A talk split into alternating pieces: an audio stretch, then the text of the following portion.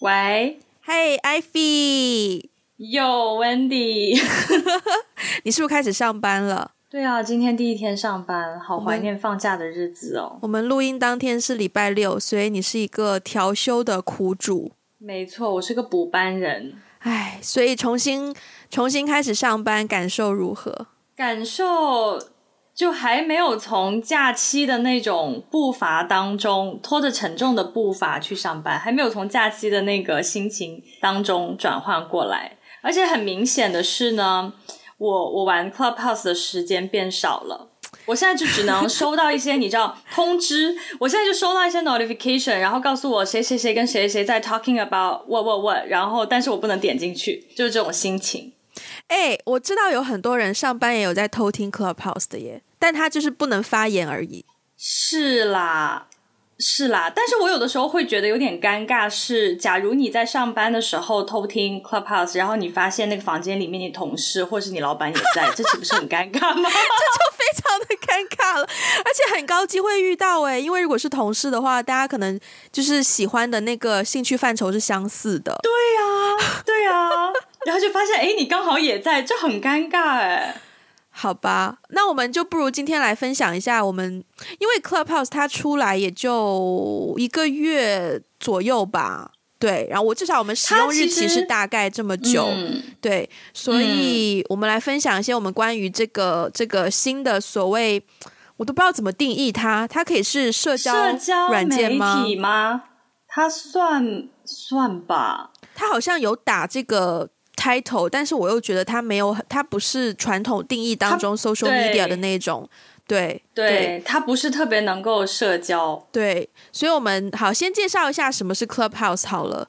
呃，如果你是 iPhone 是，如果你是安卓用户或者是非任何非苹果系统的话，I'm sorry, this is not our fault。就是 你们迟早会有的，请，请不要关掉这集节目好吗？求求你们。对，它现在只是针对苹果用户，而且现阶段应该还是只可以用邀请码邀请你加入的情况。然后呢，在它里面呢，它会有非常多的，它的主要功能就是你可以开房间，开房间干嘛呢？开房间讲话。呃，你需要关注了足够多的人，你才可以延伸你的视野，看到更多的房间。不然的话，他就会，他基本他的他基本上是 base 在你关注的人，然后给你推呃，可能你关注的人曾经关注的人，或者是怎么样的参与过的房间，然后让你知道哦，原来有这么多房间在在在进行这样子。呃，然后在一个房间里面呢，会有两会有几种角色，一种是 moderator。我每次听到 moderator 这个词，就是非常让我联想到 Zoom，因为我们我之前的一些 freelance 的工作，常常会有一些 Zoom meeting、Zoom webinar，然后就是会有一个核心人物叫做 moderator。moderator，对对对，对，它的功能就是控管整个房间谁可以发言，谁不可以发言，然后组织一下群里面的秩序，就基本上是一个主持人的功能啦。对对，然后另外，如果你不是 moderator 的话，你只是一个纯听众的话呢，你可以举手发言，这个功能也很像 Zoom，就是你举手的话，moderator 就可以选择，对，就可以对，就可以选择让你上来成为 one of the speakers，然后你可以呃，就是有静音或是不静音的功能，然后你可以去发言这样子，基本上是一个这样子的功能啦。那它之所以很火。我其实一时半会说不上来它为什么很火，以及为什么很多人会上瘾。哦，这个我知道哎，嗯，它其实其实这个 APP 从上线到现在已经有一年多的时间了，它是去年，哦哦、嗯，它是最早它是去年上线的，但是刚开始呢，它只是活跃在一个很小范围内的一个社群。啊对，基本上就是好像在比如说美国 Bay Area 一群对创投圈的一些，okay, okay. 比如说几千人的那种小社群，嗯，然后到大概一个多月，差不多两个月前就开始很火，就火遍全世界，火到亚洲这边来，因为好像是因为 Elon Musk，对对对，对，就是特斯拉的那个创始人，对，对他好像在上面开了个房间，嗯，然后他真的就是。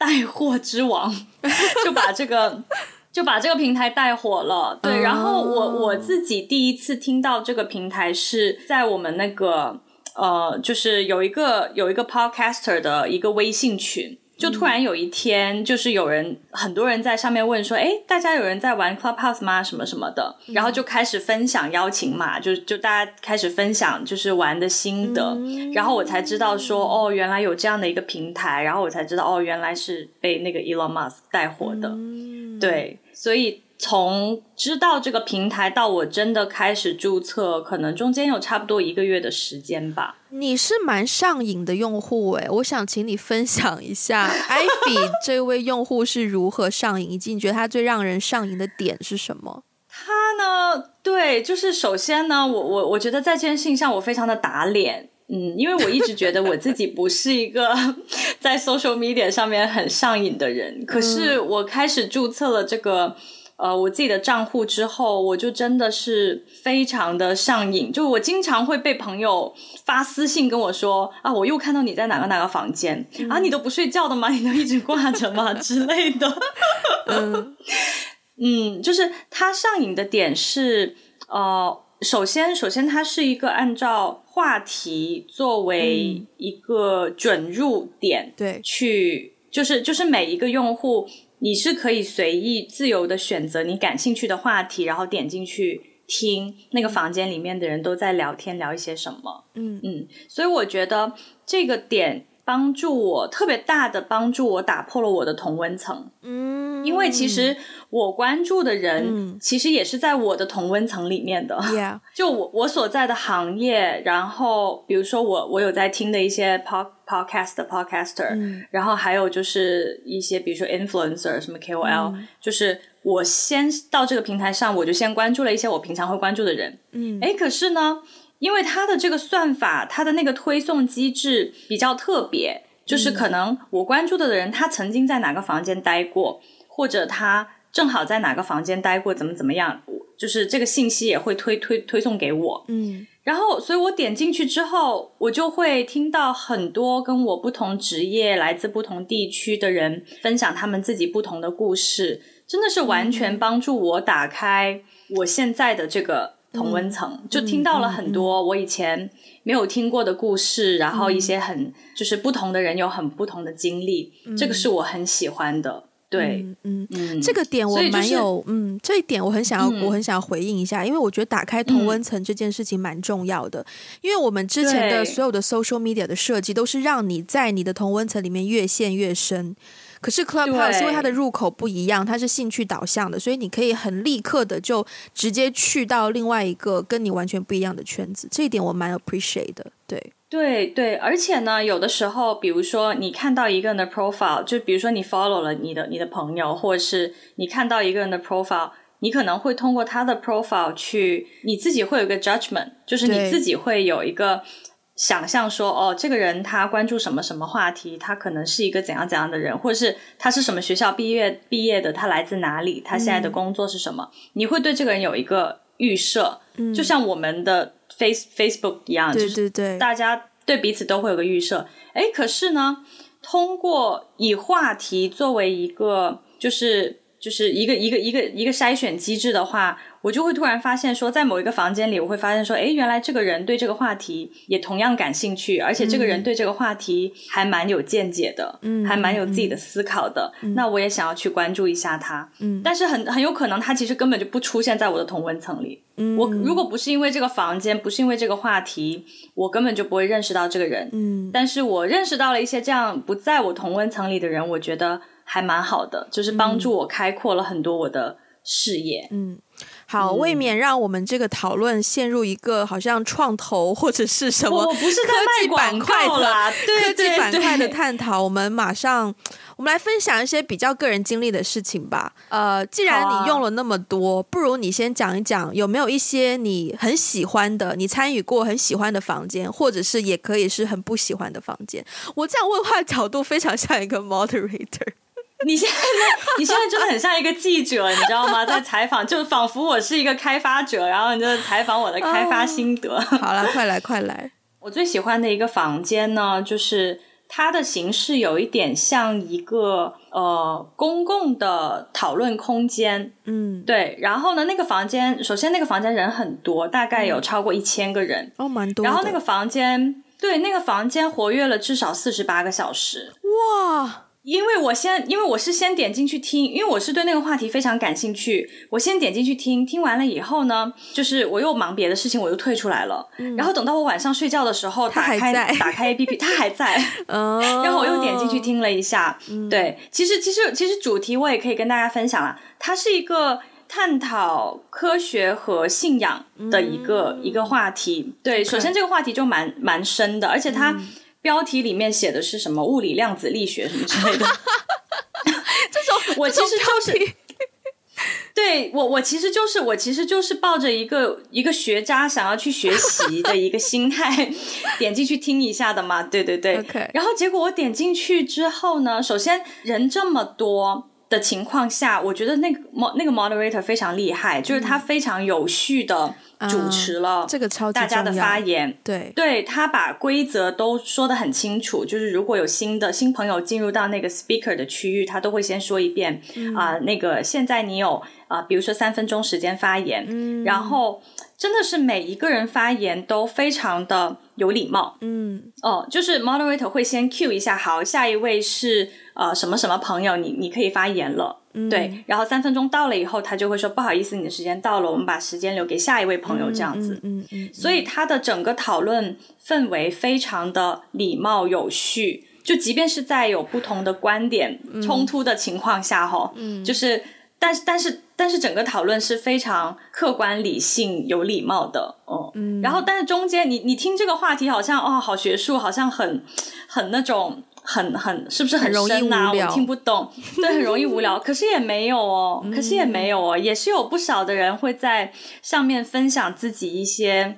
比较特别的个人个人经历，嗯、哦，自己的一些个人故事。所以他又有很很有趣，就是很生动的一面，但是他又有讨论的比较有深度的那一面，嗯、哦。就这个房间给我印象真的非常深刻，因为他人很多，然后大家还兴致盎然的讨论了四十八个小时。OK，所以我就觉得很厉害。嗯，我觉得如果是我感兴趣的话题，这种形式我也蛮 appreciate 的，因为它可以让人就是比较精简浓缩，但是又完整的去发表观点。你可以听到各种不同观点的碰撞，但是。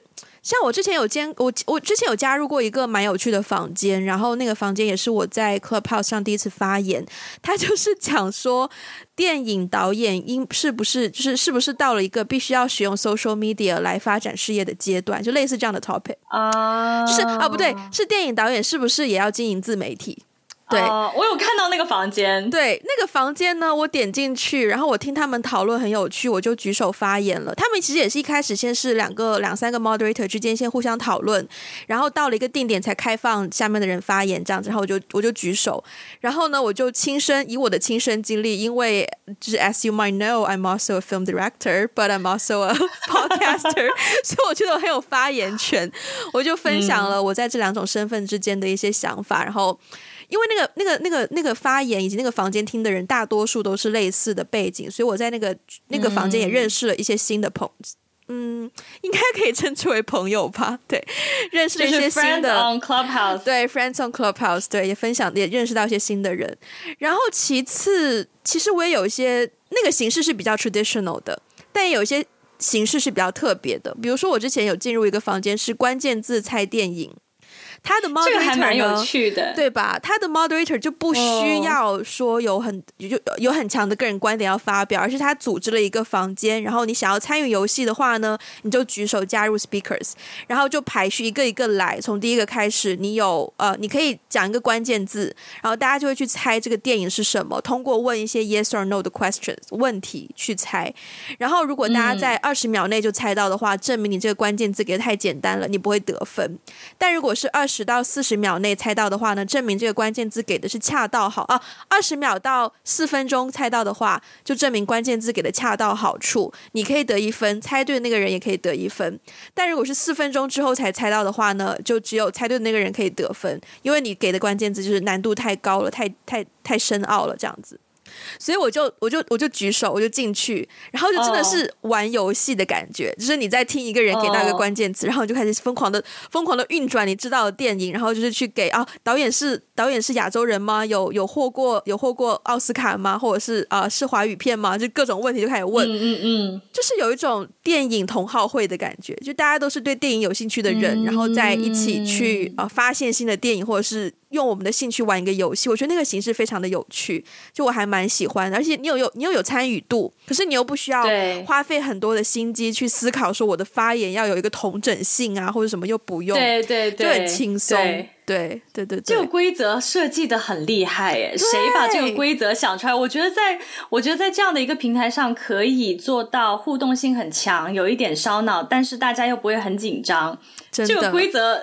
想的很厉害哎，对，而且我们上一次不是有在 Clubhouse 开房间吗？就可能听众有些人有参与。我们上一次跟跟午后女子会的两位呃舒雨跟雨洁，我们有在 Clubhouse 上面聊了二十 versus 三十的感情观。那一次成效是比我想象中的要好了，已经对。然后哎，oh. 我刚刚讲什么？等一下，哎，完完蛋，我真的短路，突然间短路。天哪，突然间啊，OK，好，我知道，三十加的初老，我知道，我知道。那一次成效算是比较好的，可是我也有参加过房间，是我觉得就是 disaster 很糟糕。嗯，我也有。你要不要先分享？对对，这样子的，因为我们刚刚都我们刚刚都彼此分享了一，就我们都各自分享了一个我们就是比较 impress、比较、嗯、比较喜欢、有比较好的经经验的房间。那我们接下来要不要分享一个我们？都不是，就不是都了，哦、就我们我们各自分享一个我们不喜欢的房间，好。有吐槽这件事情，我发现我做了 podcaster 之后，就是慢慢开始有在喜欢吐槽。嗯，是这样子，曾经有一个群，那个群呢，它的 topic 大概啊，就是一些你在海外生活的呃华人、大陆人去分享一些海外的趣事。然后我本来呢是想说，这样子的群，这样子房间里的听众，应该大部分可能会是我们 podcaster，我们 podcast 的 TA，就是 target audience。嗯，所以我本来想说进去听听看，有没有机会发个言，趁机 maybe 可以宣传一下我们的 podcast，嗯，也是很功利的一个想法。然后进到去就听到大家在在发言，然后以及 moderator 主持的方式。首先，那个 moderator 可能对于主持这方面不是很有经验。所以他不断的，即便他不断的让各位 speakers 就是讲话可以有趣一点，分享的故事可以有趣一点，我们是想要分享一些趣事，但是大家都 get 不到那个趣事的趣到底要怎么定义它，所以分享出来的故事呢，就是蛮不趣的。对，可是我为了，因为我已经举手了，他还他也让我就是成为 speakers 了。所以我为了 就是要宣传我们的 podcast，我还是忍着听了下去。Wendy 拼了，为了宣传我们的 podcast，没错。然后我就一直听听听，终于轮到我发言。好，在我发言之前，有另外一位有另外一位 speakers，是我觉得那个房间里面应该算是最有趣的一个 speakers。可是也就是他跟 moderator 产生了一点点小不愉快，就 moderator 觉得他的发言。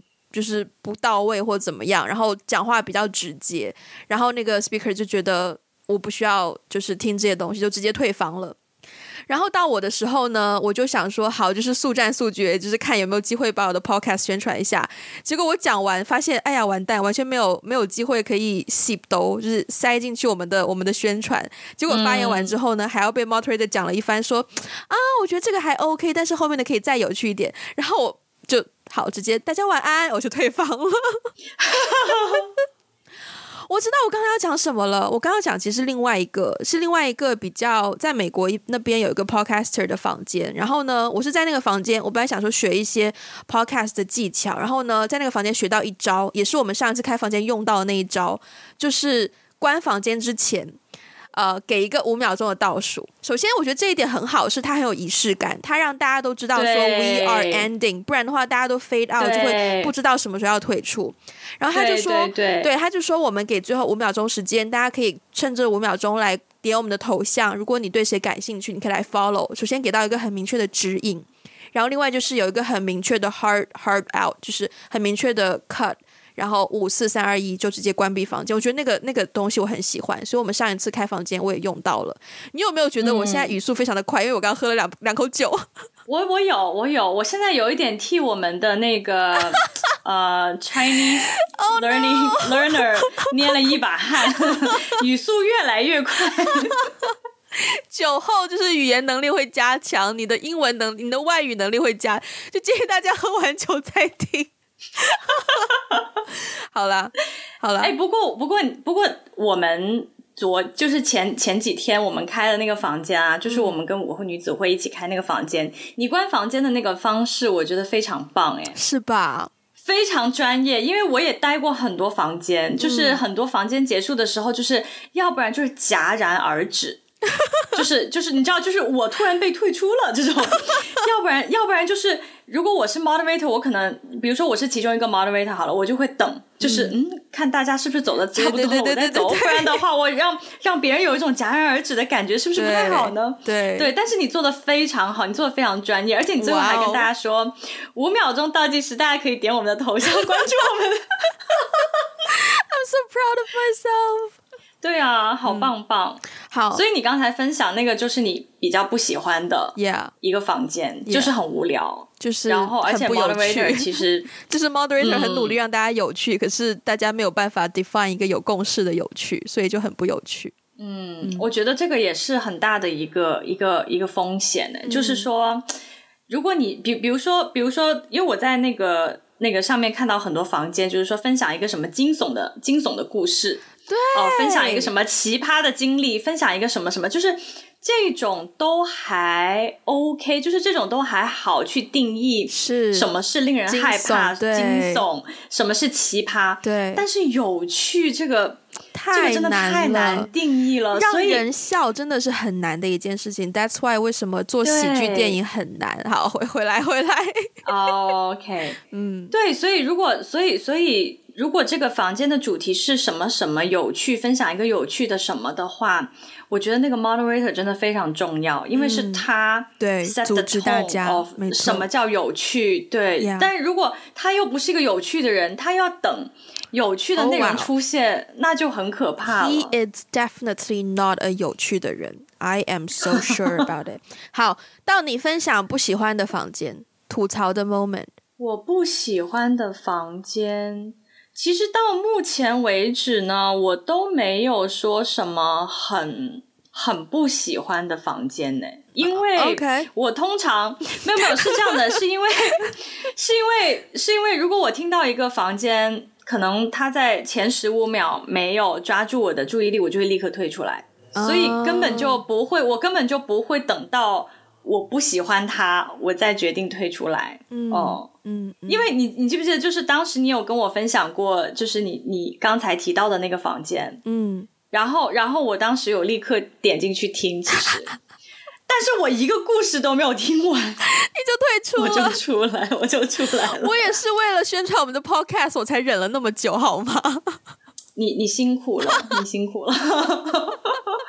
对，所以其实其实没有可能。可能没有到说最不喜欢的房间啦，而是说我可能会呃，就是听一下大家讨论的那个氛围，然后还有那个 moderator 他自己主持的怎么样。嗯、如果不我觉得不不够好的话，我我真的就立刻退出。嗯，那你有见过一些有趣的房间的形式，但是你没有点进去的吗？就是其实那个 topic 很吸引你，可是你 somehow 就是没有进去听。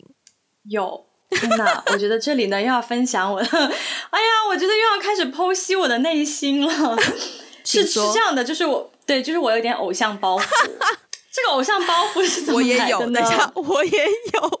OK，是这样的，就是因为呢，玩过 Clubhouse 的同学可能会知道，这个平台是所有 follow 了你的人，他是可以看到，他只要一打开那个页面，他就会可以看到。你此时此刻在，在什么房间？在什么房间？对对，所以其实是我有好几次就是会有有看到一些房间，嗯、呃，比如说什么奇葩的约炮经历，我也有看到那个房间，那个房间存在很久了，你知道吗？然后然后什么相相相亲什么什么相亲大会啊，嗯嗯呃，然后还有什么。呃，什么大清 KTV 比赛啊？就就有很多那种很很神奇的名字，还有一些名字更、嗯、很吸引眼球的名字，对对对，很 eye catching 的那种名字，对，对，对，但是我都不是很好意思。怎么说呢？对，我不是很好意思点进去，是因为我其实就是有一点偶像包袱。我就是觉得，如果我的朋友，如果我的朋友关注了我，嗯嗯，我也有哈。对，如果对，如果他们关注了我，然后一打开就发现，哎，艾比此时正在一个什么约炮的奇葩经历的房间。感觉嗯，因为我觉得这是很嗯，对，正是因为 Clubhouse 是一个兴趣导向的 social media，所以呢，你会觉得你的人设好像会更加突出一些，就是 you can't be just you who you are，你好像更要立住。我至少我是这样想，我觉得我偶包实在太重了，就是哇，因为因为我在 Clubhouse 的人设就是 filmmaker or podcaster，所以呢，我会觉得就是我要立住一个很稳的。Filmmaker 或是 Podcast 的人设，嗯，对，所以我基本上真的会点进去听的房间，不是跟电影有关，就是跟 Podcast 有关。偶尔可能一两次会点进去跟这两个都不太有关的房间，但是它的 Topic 也不会是特别像什么 奇葩约炮经历，也不会是这种。其实我很想听诶，但是就是对，对，不敢点进去。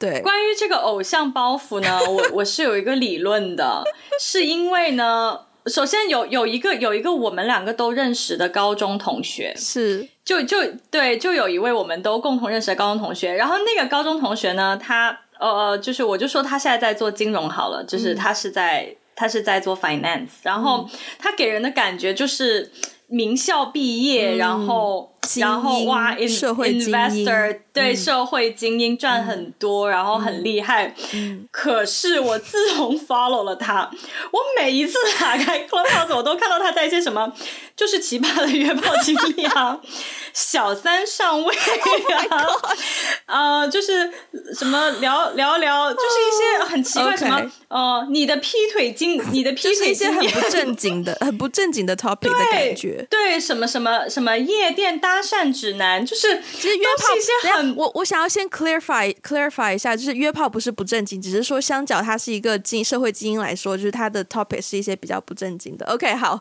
我我等一下，我觉得 这个解释已经有点多余了，这个解释已经有点多余了。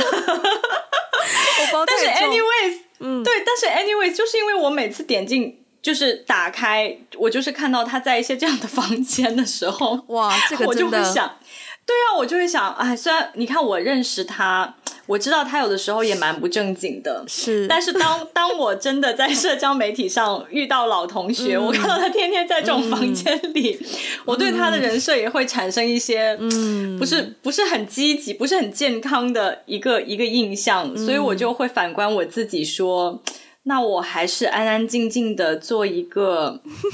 乖宝宝，人设还是要稍微立起来，还是要稍微注意一下自己的人设的。对对对对、嗯，好有趣哦！就是一个一个小小的 social media 可以反映到我们很多心理层面的东西。所以你不觉得这就是他的这个平台的这种骚操作的一个很，我觉得我觉得很有趣的地方吗？就是我在想，他们开发这个这个软件的时候，他们在设计这些规则的时候，他不可能想不到这一点。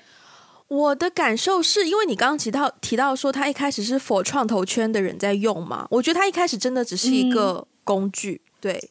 倒也是，对，然后是后来才被人发掘出，原来这个工具可以有这么多用法，以及可以带出这么多不同的效果，才真的火起来。嗯、因为说到这个效果，我觉得，哎，你不觉得有一些房间，我常常其实不能理，我不太能理解这个房间存在的意义。比如说静音房间，它就是你所有的人，哦、我有我有进去过大概一两间静音房间，我想说会不会有人偷开麦讲话。嗯结果真的没有哎、欸，就全部都静音哎、欸，嗯，就通常都会是挂在上面，通常都会是叉叉圈静音房间进来点 profile 互关或者是什么的，就是找关注，对对对，对，对，对。然后你进去之后，你就是会看到所有的 speakers 全部静音，然后你就可以点他们的 profile 去去关注啊，可能是一个就是让你可以发掘到更多人去关注的途径吗？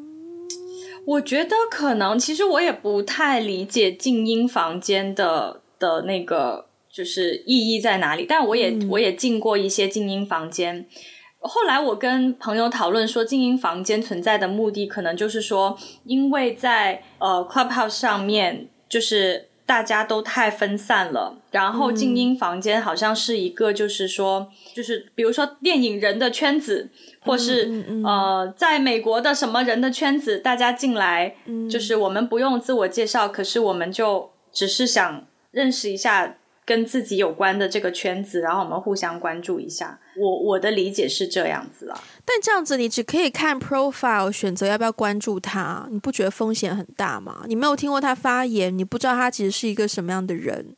他的 profile 甚至比 Instagram 提供的资讯还要少，欸，诶，是，对啊，所以后来我就我就没有再。我就没有再进过静音房间了。嗯。如果我们对静音房间理解有误的话，希望听众朋友有知道的可以帮我们解答一下。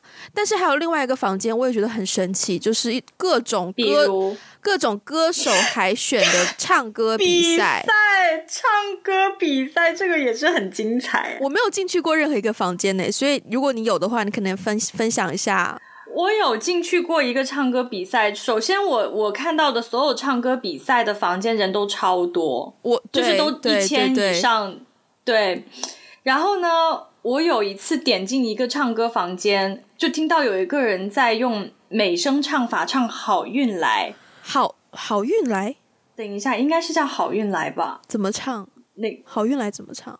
我想一想。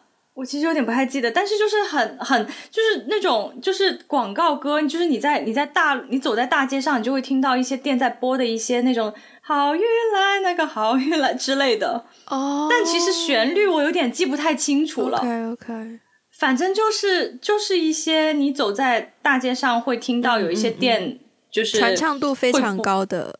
对，传唱度非常高.但是它并不是那种流行歌。OK，然后我就听到有人在唱，而且是认真的在唱.我就吓到了。Okay. 我没有想到这个这个这个歌手比赛竟然这么认真对待，那有人唱这样的一首歌，有人点评吗？有。最神奇的是，我不知道这个房间的规则到底是什么。这个人唱完了以后，就有另外一个类似主持人这样的角色跳出来说。嗯呃，就是说啊，你就分析他刚刚唱的怎么样啊？你这里唱的、嗯、唱的怎么样？那里唱的怎么样？然后还会问他说你的梦想是什么之类的。哇、哦，我为你转灯，对，我为你转身，所以是认真的在比赛耶，认真的在比赛，而且他们认真的在玩呢。就是评委都真的是认真的把自己当成周杰伦之类的。Maybe 可能，哎，你有你有 check 他们这些评委的 profile 吗？Maybe 他们真的是 somebody 哦。哦，我没有哎，那那我倒没有。哇哦！但是我很震惊，就是大家竟然认真的在扮演这个角色，就是无论是不是真的评委，他很认真的在举行这件事情。哎，对呀，哇，对呀，所以我非常的意外哦。我突然间想到，哦，你先说，你先说。哦，没有，对，但是但是因为这个这这这个类型的房间呢，就让我呃，就是想起来我就是打破同温层的一个一个故事，就是有一次我。进了一个，我也不知道我关注了谁，但是呢，那个房间就 pop up 在我的那个，嗯，呃，就是呀，反正他就出现了啦。对，他就出现了，然后我就点进去，是一个音乐人的群，嗯，是一个大家在在聊音乐行业的一些呃一个话题，嗯，然后我听着听着，因为我其实是当时是在坐地铁去其他地方的路上，嗯，我是在通勤的路上，嗯，我没有在看。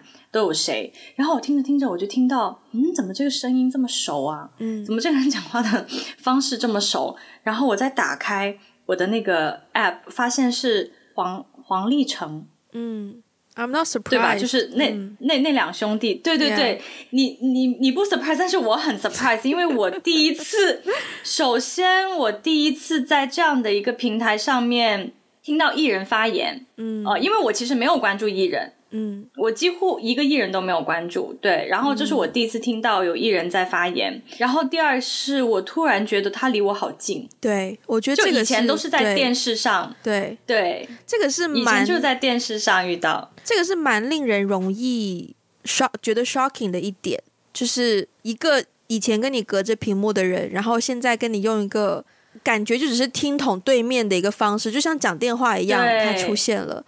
所以这一点。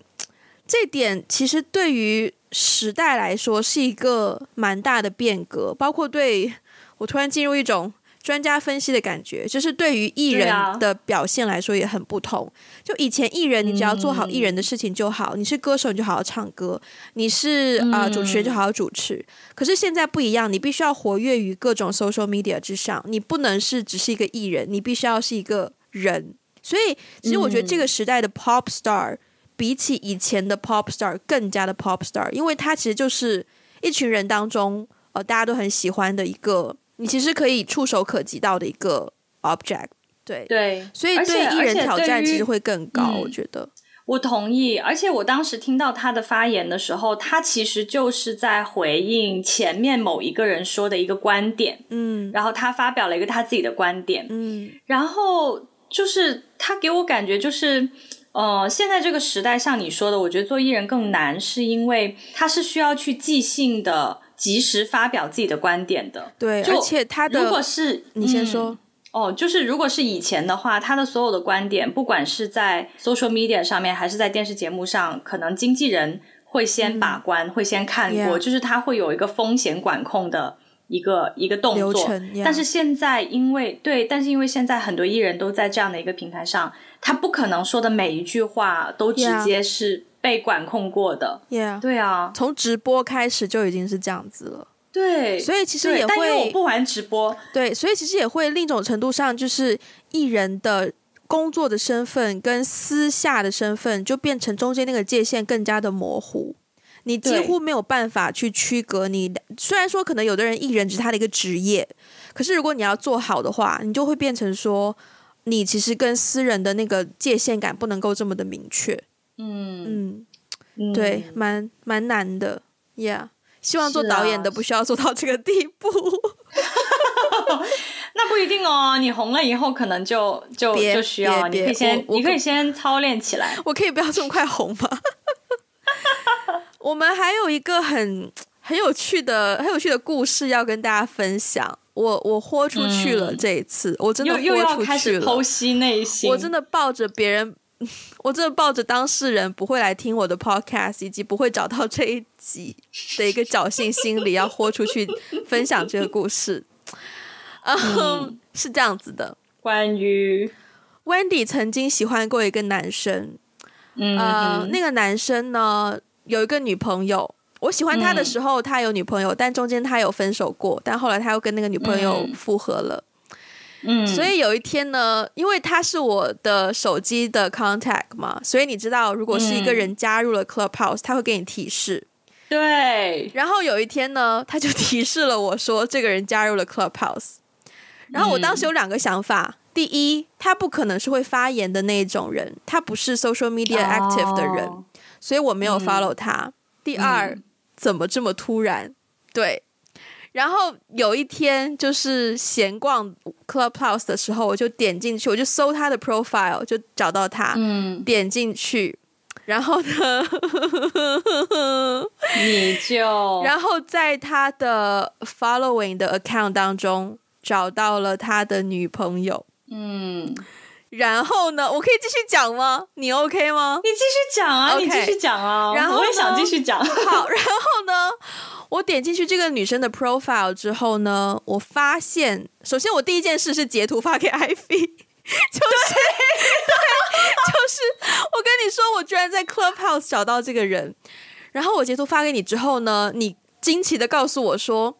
他这个 profile 我还蛮想 follow 的耶，我当时很紧张，我当时超级紧张，我想说你为什么要 follow？你这样不是暴露了我的行踪吗？可是我也意识到说，哦，他的一些就是工作或是兴趣范畴跟你真的是蛮重合的，我好像也没有办法制止你去 follow 他，然后我就给了你这个 permission 让你去 follow，可是。我好像有随机告诉你一件事情，嗯嗯、就是说下一次他在某间房间的时候，你可以告诉我吗？对，对，就变相的完成了一个呃 stalking。跟踪追踪的过程，你你你你知道吗？就这个这个这种 stalking 呢，其实在在我们之前有一集聊到那个 圈子的那 oh my god，等一下，让我不是有聊到，让我先缓一下，我不敢相信我把这件事情讲出来了。Oh my god，你要不喝.你要不喝喝口酒压压惊吧？好的，OK。首首先首先这件事情呢，就是整个举动，就是你你在 stalk 一个人的时候，你找到了他现任女友。等一下，我要再我要再重申一点，我不是故意要去 stalk 他，我只是刚好发现了，oh, 然后我觉得对，只是刚好呀，yeah, 越描越黑。等一下，but anyways，没关，已经黑了，已经没办法了。对，然后你你知道，在你你你把那个女生的 profile 发给我的瞬间，其实不管你同意不同意，我都会发的。我不知道哎，我总觉得这个好像是女生圈子之间的一个共识，就是小时候不是也是这样的吗？就是比如说你喜欢哪个男生，你跟你好朋友分享，你好朋友就会立刻去，你好朋友一定会立刻去就去摸一下这个男生，研究，对对对对对对，就是。帮你代替你去摸清楚，说这男生到底是何许人也，怎样怎样怎样。然后你的好朋友就一定一定会帮你把那个男生肉搜所有前女友、现女友、暧昧对象全部搜出来啊，全部挖出来啊。所以其实我根本就没有在等你的 permission，就 你你你在你在给我丢过来他的 profile 的时候，我立刻就。一秒关注了，Oh my God！但是没关系啦，他不会知道我是谁的，所以放心好了。我到此刻都还是这件事情发生过去一两周了，可是我到此刻还是有点小紧张。我很怕有一天我在跟那个男生见面的时候，他突然间跟我说：“咦，那有个 friend 好似 follow 咗我女朋友哦。” 我就不知道怎么接。我我们已经想，我们已经套好话了，就是你是真的是通过一些可能相关产业的 networking，然后发现了这个 profile，然后发现是同一个领域，所以你才 follow 他的，对吧？对啊，其实.其实我 follow 他非常的自然，不一定是通过你啊，因为他对啊，他的 profile 上面写的那个圈子跟我的圈子是一样的，exactly，所以我关我关注一个相同圈子的人不是很正常吗？exactly，非常正常，完全没有让人没完全没有可以让人起疑的部分。两个讲到这边，一个咳嗽，一个打结，就是我们我们自圆其说，好好好难呢、啊。好，我们今天分享了很多有趣的关于 Clubhouse 的事情。那而且 Wendy 还自爆，哎，不要再重复这件事情。哦，好的，好的，好的，好的，不说了，不说了。呃，如果大家对，如果如果你是 Clubhouse 的用户，但是还没有 follow 我们的话呢，我们的账号分别是 Iphi I P H I 四个英文字母 E。以及我的账号 Wendy 的账号是 Wendy has a tail W E N D Y H A S A T A I L。那啊、呃，我们之后应该还是会有一些开房间的活动，就是一些呃直播性质的线上音频对话。对，房间对，也有可能会邀请到其他的 podcaster 一起来进行。那如果你 follow 我们的话呢，就会接收到这部分的通知喽。那另外就是一些常规的东西，我们的微博、Instagram，呃，听众群，呃，we gotta blog.com，我们的博客。嗯，如果想要实质性支持我们的话呢，可以去 Patreon 以及爱发电，呃，还有我们的，好像还有个东西我忘记了。